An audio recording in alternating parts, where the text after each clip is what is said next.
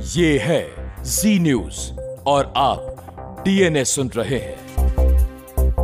आप सबके लिए आज की सबसे बड़ी खबर यह है कि कर्नाटक हाईकोर्ट ने आज कहा है कि छात्राओं के लिए यूनिफॉर्म वाले किसी भी स्कूल और कॉलेज में तब तक हिजाब पहनने की इजाज़त नहीं होगी, जब तक इस मामले में हाईकोर्ट अपना अंतिम फैसला नहीं सुना देता। अदालत को ये बात आज इसलिए स्पष्ट करनी पड़ी क्योंकि कुछ स्कूलों और कॉलेजों में मुस्लिम छात्राओं द्वारा ये कहा जा रहा था कि हाईकोर्ट ने केवल उन्हीं स्कूलों में हिजाब पहनने पर रोक लगाई है जहाँ पर विवाद चल रहा है, जबकि ऐसा था नहीं। ये अंतरिम रोक सभी स्कूल और कॉलेजों पर समान रूप से लगाई गई है और इसलिए आप सबको भी, ताकि ये बात एक बार फिर स्पष्ट हो जाए, हम आज बता देते हैं कि आज कर्नाटक हाईकोर्ट ने फिर से स्पष्ट किया है अपने अंतरिम आदेश को, जो उसने पहले दिया था। और आज अदालत ने कहा है कि कर्नाटक का हर वो स्कूल या कॉलेज जहाँ पर यूनिफॉर्म निर्धारित है, वहाँ पर किसी भी छात्रा को हिजाब पहनने की इजाज़त नहीं होगी। और यह तब तक आदेश जारी रहेगा जब तक हाईकोर्ट अपना फाइनल फैसला नहीं सुना देता, अंतिम फैसला नहीं सुनाता। आज एक और बहुत बड़ी बात हुई है। आज पहली बार अदालत में सुनवाई के दौरान कैंपस फ्रंट ऑफ़ इंडिया का नाम भी सामने आया और कर्नाटक सरकार ने भी यह माना कि मुस्लिम छात्राओं को भड़काने में इस फ्रंट का हाथ हो सकता है। आपको याद होगा, जी न्यूज़ ऐसा पहला चैनल था जिसने 9 फरवरी को ही आपको यह बता दिया था कि इन छात्राओं को भड़काने के पीछे पॉपुलर फ्रंट ऑफ़ इंडिया यानी पीएफआई और उसके छात्र संगठन कैंपस फ्रंट ऑफ़ इंडिया का हाथ है। पीएफआई वही संगठन है जिस पर शाहीन बाग में नागरिकता संशोधन कानून के खिलाफ आंदोलन को फंडिंग करने के आरोप लगे थे और दिल्ली दंगों में भी इस संगठन की भूमिका की जाँच की जा रही है। आज कर्नाटक हाईकोर्ट में राज्य के स्कूलों की तरफ़ से उनका पक्ष रख रहे वरिष्ठ वकील एस एस नागानंद की तरफ़ से दो मुस्लिम छात्राओं की तस्वीरें भी पेश की गईं, जिनमें वो बिना हिजाब के स्कूल में दिख रही हैं। ये तस्वीर भी आपको याद होगा हम आपको वो क्लिप भी दिखाएँगे। आपको याद होगा, ये तस्वीर भी हमने आपको 9 फरवरी के डीएनए में दिखाई थी, जब हमने आपसे ये कहा था कि ये जो छात्राएँ हैं, ये पिछले महीने तक बिना हिजाब पहने स्कूल में आ रही थी। ये वो छात्राएँ हैं जो वर्षों से इन स्कूल या कॉलेजेस में पढ़ रही हैं और बिना हिजाब के ही पढ़ रही हैं। अचानक से ऐसा क्या हुआ कि इन्होंने हिजाब पहनने की मांग रखनी शुरू कर दी और ये हिजाब की जिद पर अड़ गई हैं। ये तस्वीरें हमने आपको पहले भी दिखाई थी और आज इन तस्वीरों को अदालत में भी पेश किया गया, जिससे साबित होता है कि ये सब कुछ बिल्कुल नया है और इसके पीछे कोई संगठन हो सकता है। और संगठन कौन है यह हम आपको बता चुके हैं। इन तस्वीरों को आज अदालत में पेश करते हुए यह दलील दी गई कि पहले ये सभी मुस्लिम छात्राएँ बिना हिजाब के स्कूलों में पढ़ रही थीं। लेकिन 31 दिसंबर को कैंपस फ्रंट ऑफ़ इंडिया नाम के संगठन द्वारा कुछ स्कूलों और इंटर कॉलेजों पर यह दबाव बनाया गया और वहाँ पर मुस्लिम छात्राओं को हिजाब पहनकर क्लास में प्रवेश देने की मांग की गई।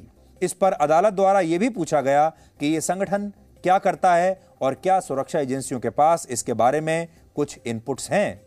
इस पर कर्नाटक सरकार की तरफ़ से कहा गया कि वो सीएफआई से संबंधित एक सील बंद रिपोर्ट अदालत में बहुत जल्द पेश करेंगे और उसने इस संगठन को कट्टरपंथी संस्था बताया है। इसके अलावा उनके वकील एस एस नागानंद की तरफ़ से कोर्ट में यह दलील दी गई कि इस संगठन द्वारा स्कूलों में कुछ शिक्षकों को भी यह धमकी दी गई कि अगर इन टीचर्स ने स्कूलों में मुस्लिम छात्राओं को हिजाब पहनने से रोका तो ये उनके लिए अच्छा नहीं होगा। यानी अब अध्यापकों को भी धमकाया जा रहा है और इस मामले में एक शिक्षक ने पुलिस में भी शिकायत दर्ज कराई है, जिसके बारे में आज अदालत ने पूरी जानकारी मांगी है।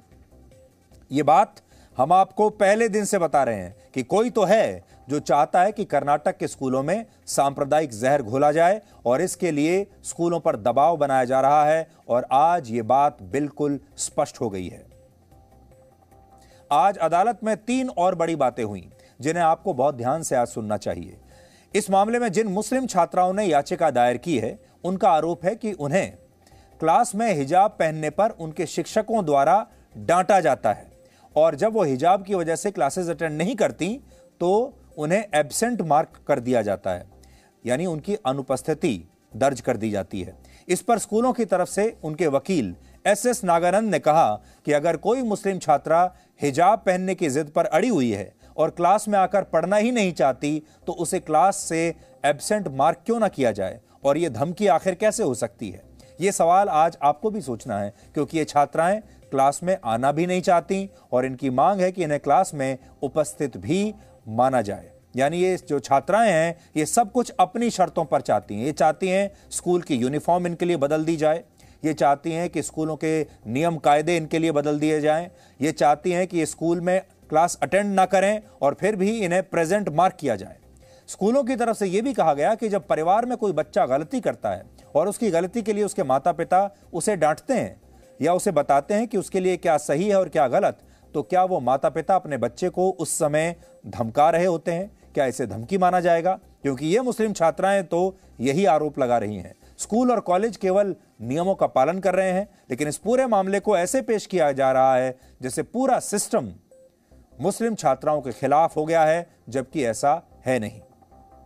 आज हाईकोर्ट में यह बात भी कही गई कि अगर स्कूलों में हिजाब की मांग को मान लिया जाता है तो यूनिफॉर्मिटी यानी समानता का सिद्धांत बच्चों के और छात्रों के मन से हमेशा के लिए समाप्त हो जाएगा। और जब वो स्कूलों से पढ़कर बाहर निकलेंगे, कॉलेजों में जाएँगे, नौकरी करने के लिए दफ्तरों में जाएँगे, तब ये मांग और बढ़ेगी और तब ये देश क्या करेगा?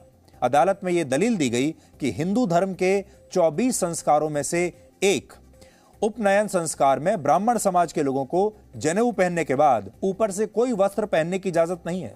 अगर भविष्य में इस संस्कार को मानने वाला कोई छात्र यह कहता है कि वो बिना वस्त्र के स्कूल आना चाहता है, तब ऐसी स्थिति में स्कूल क्या करेंगे? और अगर तब भी यह मामला अदालत आया तो फिर अदालत क्या करेगी?